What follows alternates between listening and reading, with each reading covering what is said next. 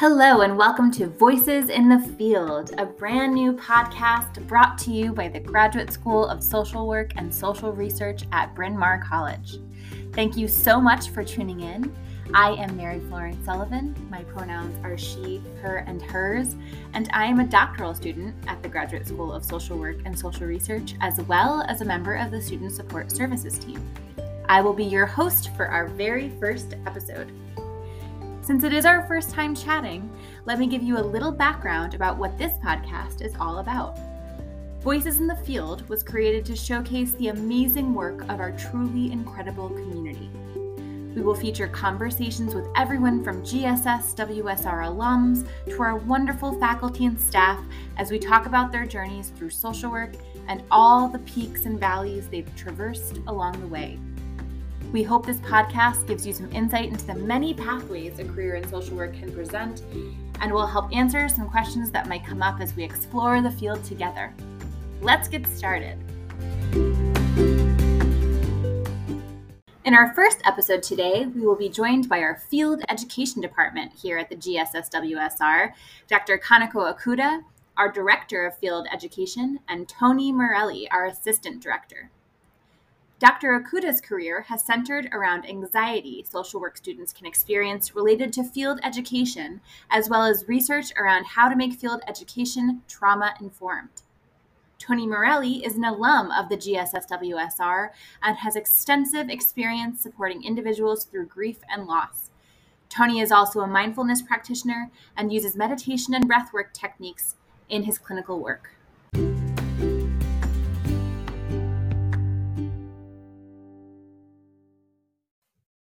Hello, Dr. Okuda and Tony, and welcome. Thank you so much for joining us.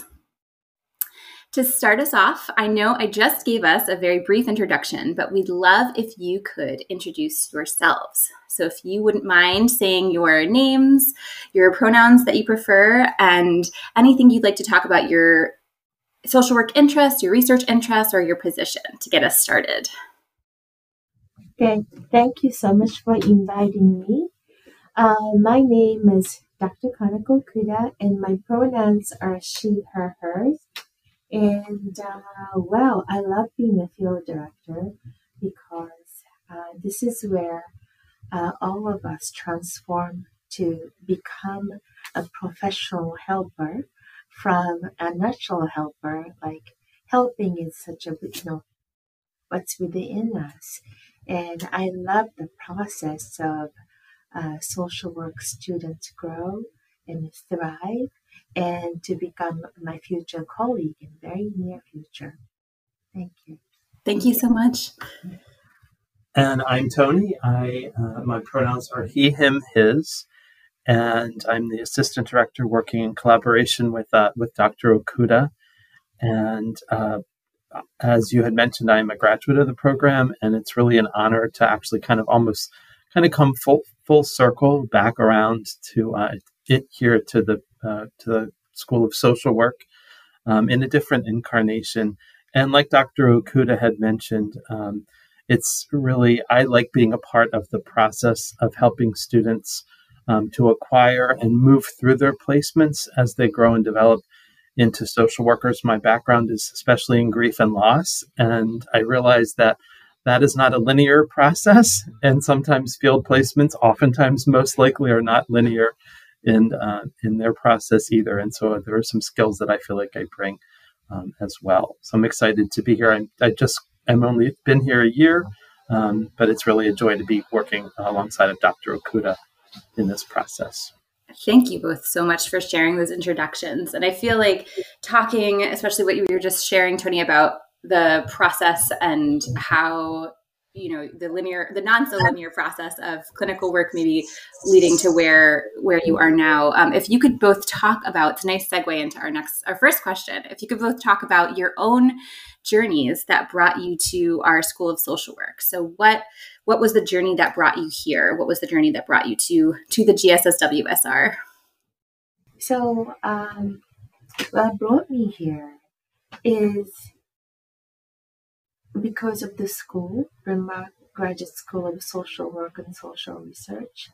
And this is where I strongly feel that where I can practice the way I have always wanted to practice um, field directorship, the culture of the school, geographic location, and then also I have a, such a privilege working with Tony. We we enjoy our work together. The most of the time we laugh all the time. and I will share with you a little bit more about that. And I was born and raised in Tokyo, Japan. And I moved to United States all by myself uh, in my early 20s as a dancer. And that's where I landed in AIDS epidemic without knowing what this was going on. And somehow I thought that tragedy like AIDS will pass me by, but I would not have to experience anything sad in my life. That's my big naivete. Maybe I spoke 50 words of English. As a dancer, you don't really have to speak English to really get by. Hmm. And that so one thing led to another, which we'll have opportunity to share more in the future. I was looking for myself in a foreign land, and uh, I was also looking for a career that I can grow as I practice. And social work is a career that is almost like a calling in the way that every day as I practice, I feel like I am becoming the purpose of my life path. So that's why I'm here. Tony? Thank you, Dr. Okuda. Um, and it's ironic because, um, I mean, I am not an immigrant. I grew up not far from Bryn Mawr. Um, so what I bring is, I think, is very different in some ways than what you bring, Dr. Okuda. Um, and yet, as far back as I can remember, um, one of the values that I grew up with, I think from my parents and also from my spiritual tradition, was this idea of being a, a helper and how to do that. Um, and as you say, Dr. Okuda, it's being a helper within the context of being a social worker is different than just being a, a general helper. They both have very important values, but it's different when we put it into the context of social work values and ethics. And so I, my original career um, was as a high school teacher, and I taught social studies and foreign language. And I realized um, at a certain point that while that was important to me and it, there was the value of helping was in there, I realized that um, I wanted to do a little bit more for um, the students that I taught, and I realized some of their needs were beyond what I could do in terms of a, the context of teaching in the context of a classroom environment. And so I actually did um, transition into working in the nonprofit sector even before I came, even before I went back to school for social work. And what I noticed, I was working around a lot of social workers, not uh, and with them, um, doing um, something a little bit different than than actual social work. But I was struck by um, uh, certain certain of my colleagues. I was very very struck by their competence as professionals and also their confidence. And one of the things that I noticed that was common among those individuals was that they attended the school. and so um, I was inspired to uh, then um, to apply to um, to the school and did graduate um, um, in 2011. And so I reflected on it and I thought, actually, I think I would like working with students. I would like the privilege um, of facilitating processes for students that um, that I found very helpful um, when I was here, um, and so um, that's really kind of what led me. And it's almost kind of like a coming home for me in a certain fashion. That uh, my social work career really kind of started here as a student, and this is where I am now again today. Thank you both for sharing. And there's just so much I think whenever we talk to other social workers or, or, share with other colleagues about how much of our past experiences and our lives really bring us to our work and to this point and how much we draw on those past experiences and our own histories and our own journeys. So I really appreciate you sharing a lot about your own past experiences, not only within the field of social work, but beforehand and what got you to this place. And I know a lot of our students are thinking about what their field experience is going to mean. We have people who are coming straight from undergraduate. We have people who are maybe changing careers and coming into the field of social work for the first time after a long career in another in another area. We have people who worked maybe in social work or social services before coming back to school. So we have people coming with all of these really amazing and beautiful experiences and bringing them to their work here at the school. So if you could maybe talk a little bit about your roles within the field education department and share, if you wouldn't mind, what some of the current challenges that you think um, are currently in field education. So, what are some of the current challenges in, in field education? Sure, I'll be glad to share this. So, there was some struggles regionally and nationally. Uh, so, that's always uh, related to social policy. So many moons ago, when I was a social work student, there are more financial aids available, and uh, there are not many social work students in the United States. That was 2000. So nowadays, uh, so there are so many social work programs within the United States. That's a wonderful thing. We need more social workers. Uh, that being said, um, field education structure and model has not changed much since 1970. So currently, the volunteer model of a field education, where field instructor is volu- uh, field instructors are volunteers to the school of social work to host students and to become a field instructors. So student will go to field practicum and learn to serve and to serve while learning uh, without being compensated. And uh, um, this this is a social justice issue where social work education, historically, social work education uh, was afforded by uh, socioeconomically comfortable mainly um, people of European descent, uh, female, who may or may not have to work for their living while they're attending school.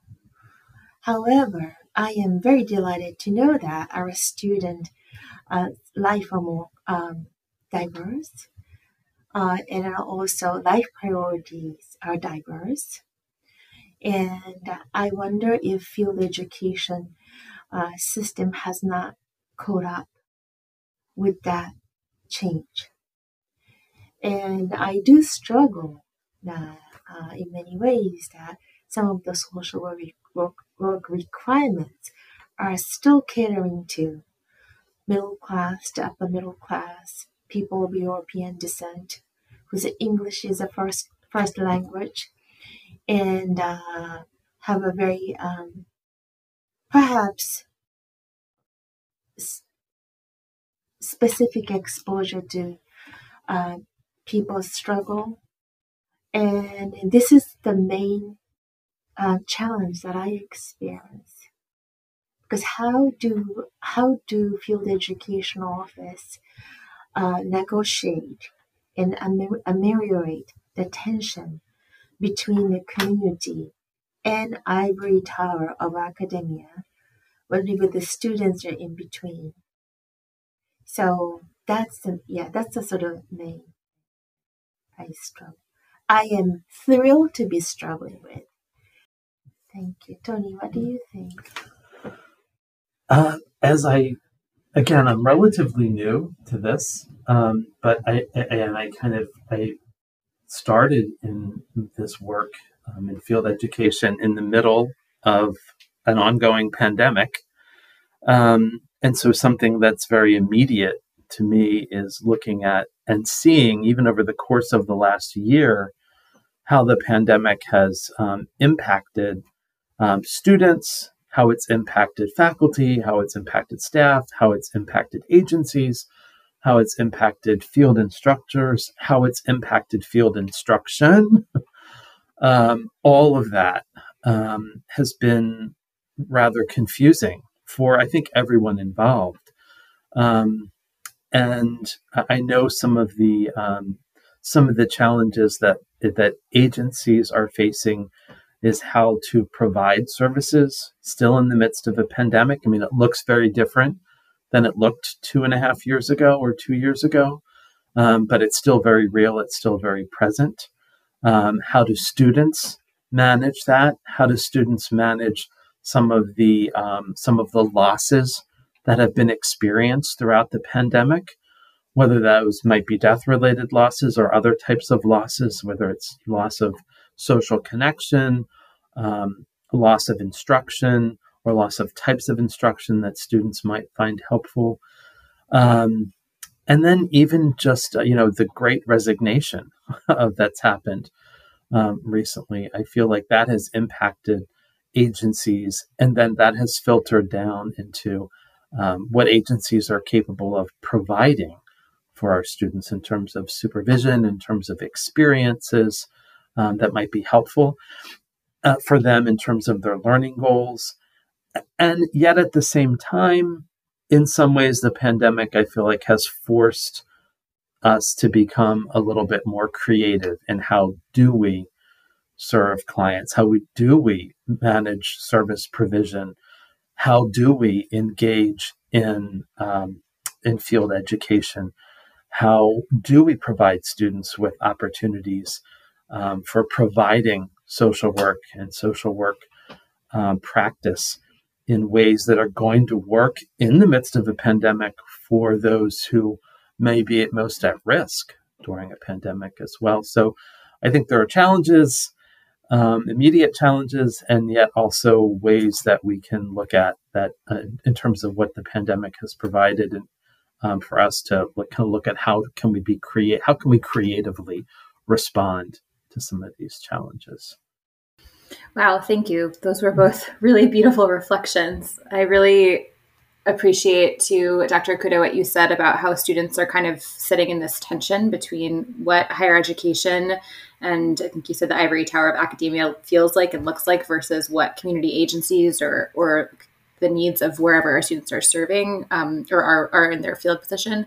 And I I just really appreciated the way you laid that out because there is this tension there, and students are kind of in the middle of that. And simultaneously, as Tony said, we are still in the midst of a pandemic, and there's so much loss for students, not only within their own lives, but also the lives of the agencies that they're working in and supporting. And also, there's this bizarre opportunity for creativity within that, especially within the field of social work and especially how we support and collaborate with communities. So I feel like you both really beautifully laid out these challenges that also as um, as Dr. Okuda said, they also are providing this opportunity for us to to work in right now, which is pretty incredible. So thank you both for that.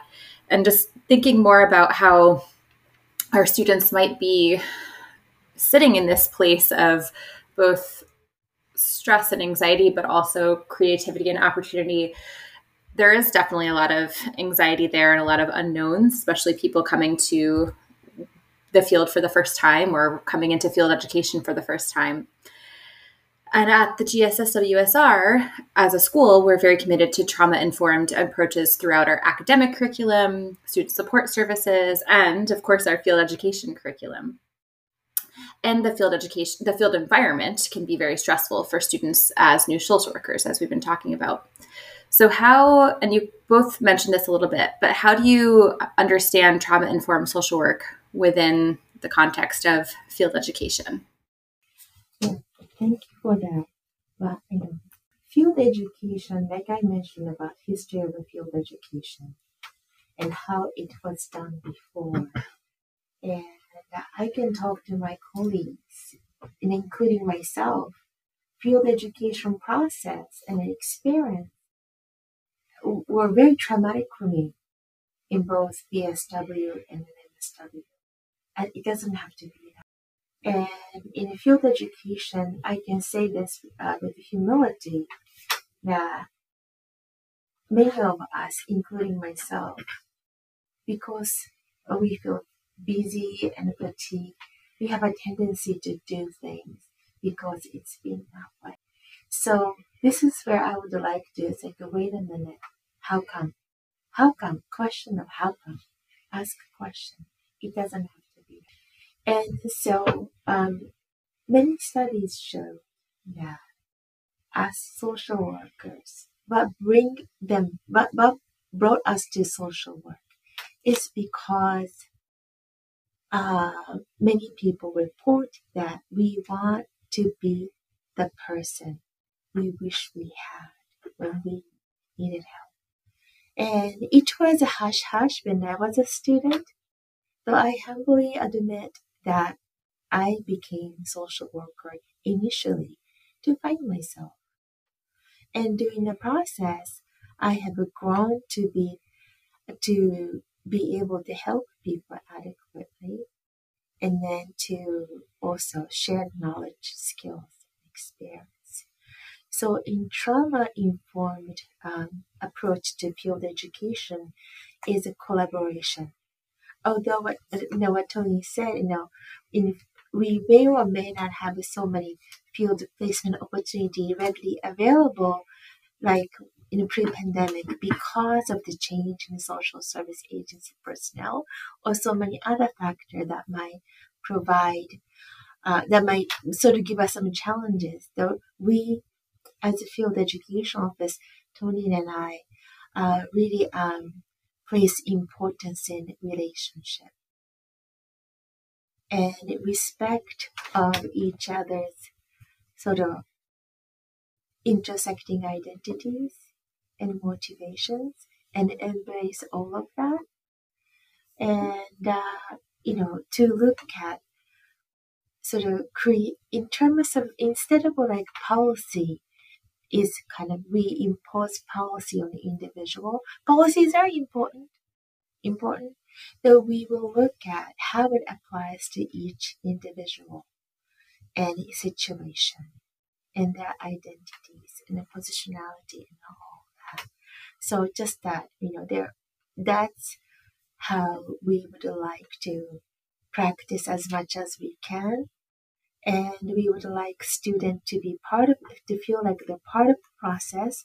It is very challenging for most of our students and they need to commit to social service agencies before they even take one social work class. That is very you know it's the next nine months of your life mm-hmm. basically. So we do appreciate that and we will work with that. And uh, yes as a as a person, as a human being, yes, I do sometimes feel like, gee, I wish I had a more sort of bandwidth.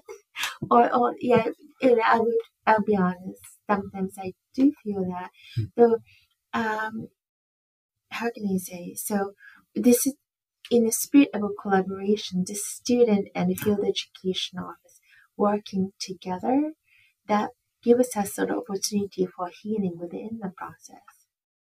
So that's what I know. If you Tony, if you could add more to it, that'd be great. What do you think? Yeah, I mean, this is it's such a rich question and such a valuable question. So thank you for asking it.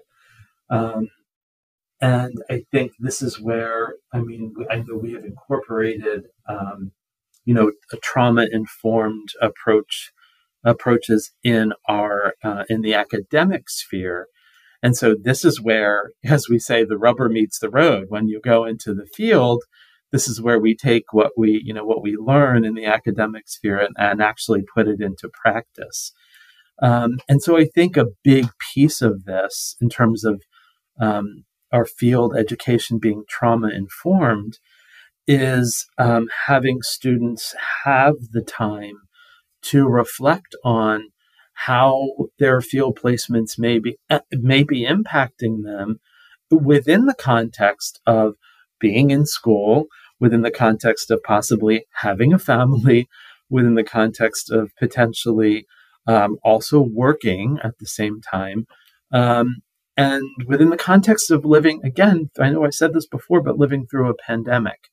And so there's lots of all of these contending interests that are working uh, and they're, you know, that, that are around and within students. And so I think um, the time to reflect on how is the placement, how is the work actually impacting us, impacting you, the student, and what do we do with that so that um, students themselves are not kind of re traumatized or experience the vicarious trauma um, in, um, in the face of actually working with those who are suffering um, and sometimes very, very direly suffering. Uh, and so I think a big piece of being trauma informed is working with students and encouraging students to reflect and also engage in, you know, self-care practices. And I know that's a big buzzword today. And, you know, I, I'm a big proponent of it, but self-care goes beyond like getting a massage or getting a facial. That's a very as Dr. Okuda mentioned earlier, that's a very, you know, upper middle class kind of approach to self care. And again, I'm not knocking any of that for people for whom that works. And, you know, I, you know, good massage is great for me. I love it. But really, when we go a little bit deeper or a lot deeper, what does self care actually mean? How do we, as a profession that deals with trauma, suffering, death, um, you know, injustice uh, in, at, at a personal level, at a systemic level. How do we metabolize all of those things really almost through our bodies and through our psyche and through our emotional lives and our and our uh, and our and our and our personal lives and our professional lives so that we're not re-traumatized and so that we don't wind up re-traumatizing the, the folks that we work with inadvertently and unintentionally, of course. Um, and so I think it takes a daily, so a trauma informed field, I think it takes daily um, commitment to what do we do for ourselves, even when we're feeling good. It's like it's a maintenance plan. On the days that are going well, it doesn't mean I don't breathe. That doesn't mean I don't take a walk. It doesn't mean I don't take a break. It means I do that even if things are going well for me, um, or even when days when I'm not in the field. Um, and, and so I think it's kind of creating a culture of what does self care mean? How do we do it? And why it's so important in terms of not only field, but also our professional development so that we can carry these practices like long after we've graduated so that they become part of our practice. And really, I feel like it becomes part of ethical practice because if we are not, uh, if we're falling prey to vicarious trauma, um, it puts our ethical practice at risk. And so, really, self care is part, in my view, is part of ethical practice, and I think it's really something important to kind of incorporate into into field education. Can I add to that? Please, Doctor. Um, I love the way you said that. So, you know, sometimes, well, when I was, many moons ago, when I was a student, I thought that clients' appreciation of my work or clients' uh, improvement of whatever the concern that they came to me with would give me a deeper meaning to my work. But that, that's not, it doesn't work that way. For example, I was a pediatric oncologist and a social worker in New York City. no matter how hard I work, no matter how much doctor try, sometimes inevitable. Uh, and uh, so uh, this is something I would really like to share with incoming students. That there needs to be a fuel that fuel your sort of like soul and to continue helping, continue serving, and continue learning. So your that that source of so your emotional reward cannot come from your client. If it comes, that's nice. However, we need to still be there for our clients, even though sometimes, I hope not so often, they never want to speak to us ever again, regardless of the out, you know, uh, our outcome of a working process. We still need to be there for them. So that's why Robert Tony says self care is very important. So we can choose the way we take care of ourselves, and self care is an approach uh, in, in in which the way we carry ourselves through our work. So some of myself, someone like myself, like who really have only one job at, at a time, will say, you know, okay, so let me let me approach this with a more deep breathing. Let me approach this with uh, kindness in my on my mind. Let me approach this today. Let me approach today with having ten minutes in between Zoom meetings without being late. that's that's a tough one, but anyways, so something like that. So it won't cost us anything, mm-hmm. but to know that self care is in our mind. Yeah, and I think both of you also kind of touched on how self care as a practice that's just part of your daily routine or your daily, daily life is also an has an element of community care as well because you're supporting yourself, but it's also in a way supporting your connection to your colleagues, supporting your connection to the, the people that you're supporting at the agency that you're working at or the school that you're working at. So there's a, a connection there between self care and community care that I think you both really laid out beautifully. And just to kind of segue into we're, we're we're wrapping up here soon, but I know you both have fabulous resources. So I don't know if Dr. Okuda, if you wanted to talk about the field anxiety website and Tony, if you wouldn't mind sharing some, because we've talked a lot about the importance of self care and managing anxiety, if you wouldn't mind sharing some of the breathwork techniques, just where people could find them, maybe uh, things that you've used or that you find useful to share with students. Thank you. So, www.fieldanxiety.com is a website that I created as a part of my doctoral work using website to offer uh, social work students to just place to kind of go. For example, I could share this with you. When I was a social work student, uh, maybe 3 a.m., uh, where I have nobody to talk to. My friends in California are already in bed. So, and um, can we call my family in Japan to explain everything in another language from A to Z square. So I thought about that and what did I wish I wanted? So I created this website for questions, some of the questions. You may, you know, it, the, those types of information may or may not be something exactly what you're looking for. However, it's my hope that our students and then will use new incoming students who our social work students will use that as a tool where we can try we can transform our vulnerability into learning tool. So when we feel anxious, it is actually good thing that we are anxious. So so what we can do is how to embrace that. And what is that? What makes me feel anxious and to really sit with that and have a supportive voice, voices uh, through a website, or maybe that might inspire to talk to, uh, you know, come to us in field education office, office to process some thoughts and questions. So that's that's that's why I wanted to share that with the, all of you and I appreciate your suggestions. I'm kind of overdue of updating that website, so I appreciate your, your suggestions and then maybe additional pages. So yes, that's. Thank you, and we're gonna link to that resource in the podcast bio so people can access it pretty easily. And Tony, if you wouldn't mind sharing some of resources that you think are useful as well, which we can also link to if if if need be.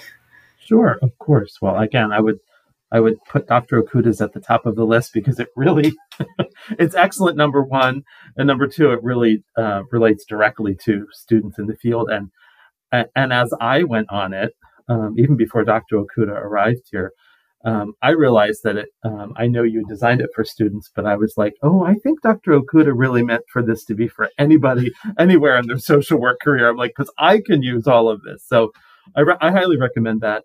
A couple of others, I, I am a big um, proponent of um, breath work. I think it's something that um, is very, very natural. It's very organic it's almost um, in its simplicity, um, it can be dismissed sometimes. Um, and uh, but, but, it's also ancient. I mean, it's not people see it as kind of this new agey kind of thing. It's really not. I mean, Tibetans used it thousands of years ago as a as a means of healing.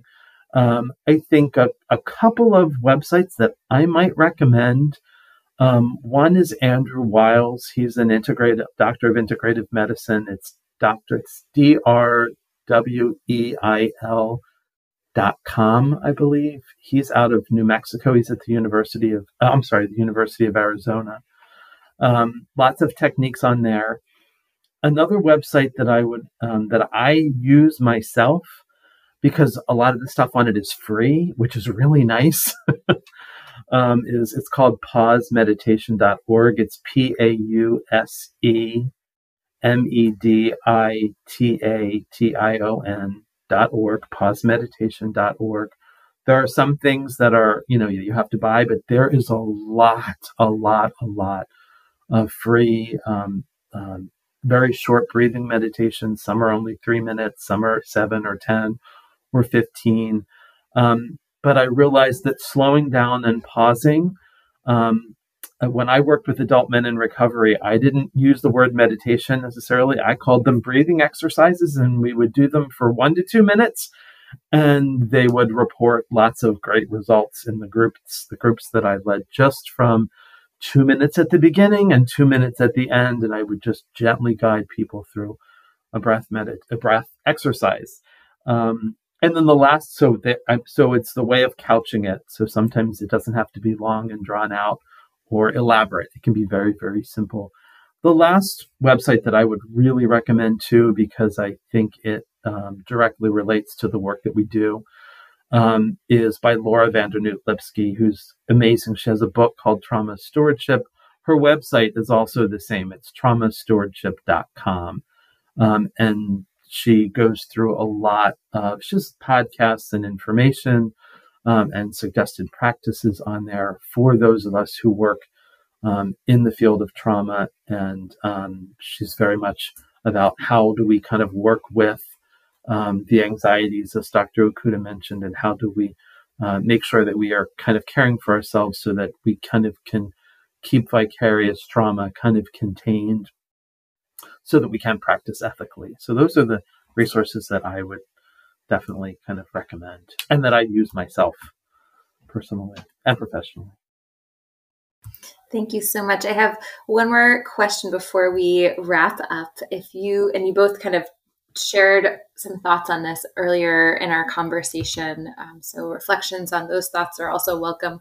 But if you could just share, as our students are kind of coming into the new academic year, thinking about going into either a school or a hospital or a community based agency, if you could just talk about what you think equity in field education or in field work means to both of you. equity? Equity and inclusion. Mm-hmm. Equity and inclusion. That's a that's a process to me. Mm-hmm. Uh, how can I say? We like our faces are not identical for most people, right? Uh, all of our path is different. And diverse and equity and inclusion is something that we as administrator in social work, education institution, is to always keep in mind and, and to strive for to do a better job every day. And I think that so is empathy. Equity and inclusion is only possible when we can empathize. So how to be empathetic? How can we practice empathy? So practice empathy is active verb. It's an active empathy.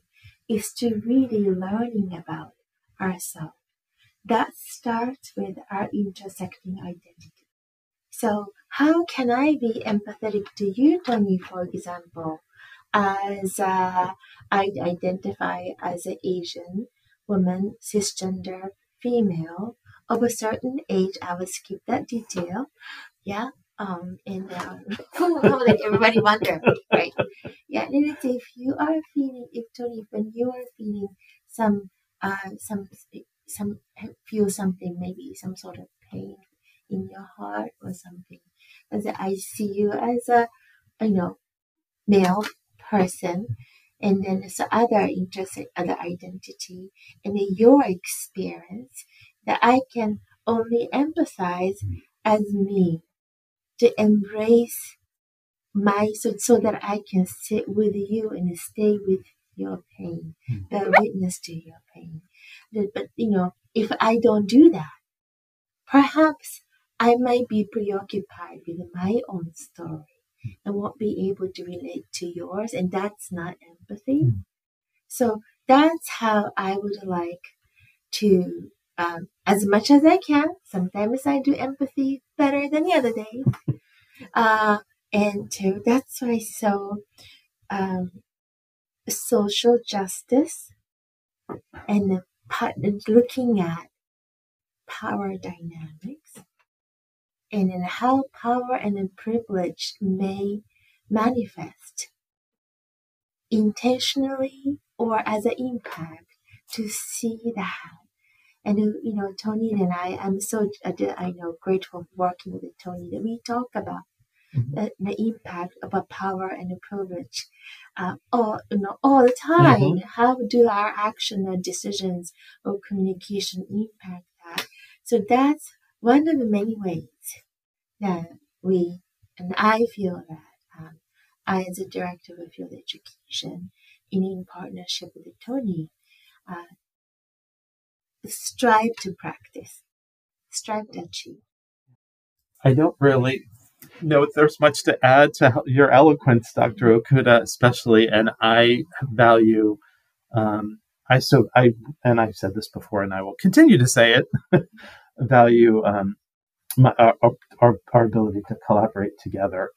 Because I think, um, and I was excited to know when you were hired for all of um, all of what you bring to this uh, to the field and to the school and to our students and to me as a supervisor um, in terms of your experience um, as an immigrant as an, an english as not a native english speaker um, as a woman, you know, as a as a practitioner, as an administrator, all of those things.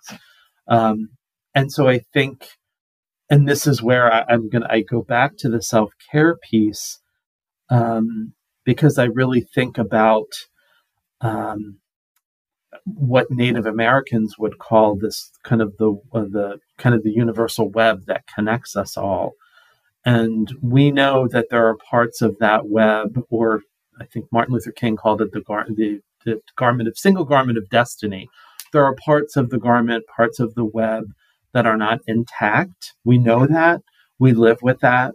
Um, and really, um, in order for us to actually kind of um, make reparations and repair the web or repair the garment, uh, we have to tend to our own parts of that. Um, if my part of the garment is uh, too tight or too tightly wound or is it too loose or coming unspooled, um, I'm not going to be able to uh, use empathy. I'm not going to be able to relate to someone who may look or be different from me, um, but also I won't be able to see where our paths actually intersect um, and, and what the commonality is so that I can actually um, vibrate at the same level as that person.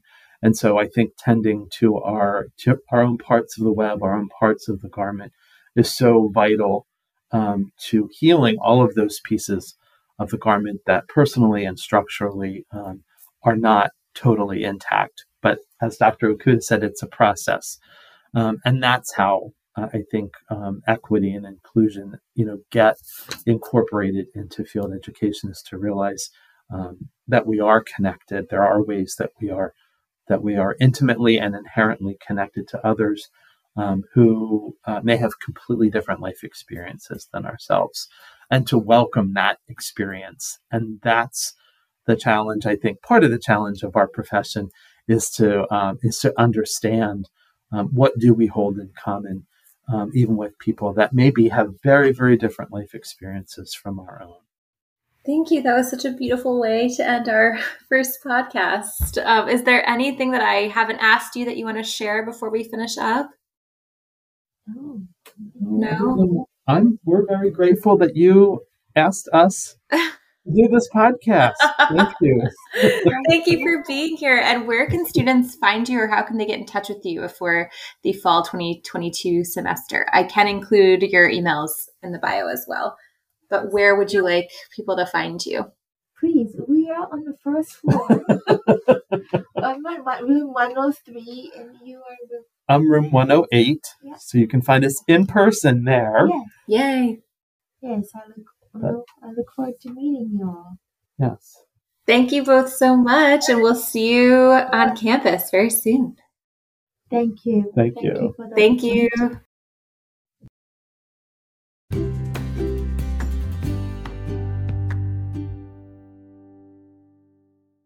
Thank you so much for tuning into the very first episode of the Voices in the Field podcast. And a huge thank you to our field director here at the Graduate School of Social Work and Social Research, Dr. Kanako Okuda, and Assistant Director of Field Education, Tony Morelli.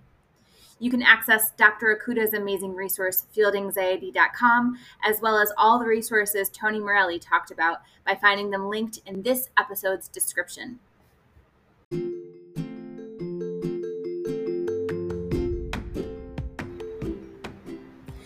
We are grateful to our supporters, Spring Point Partners, for providing the funding that has made this podcast possible. Have an idea for an episode? Email us at gsswsr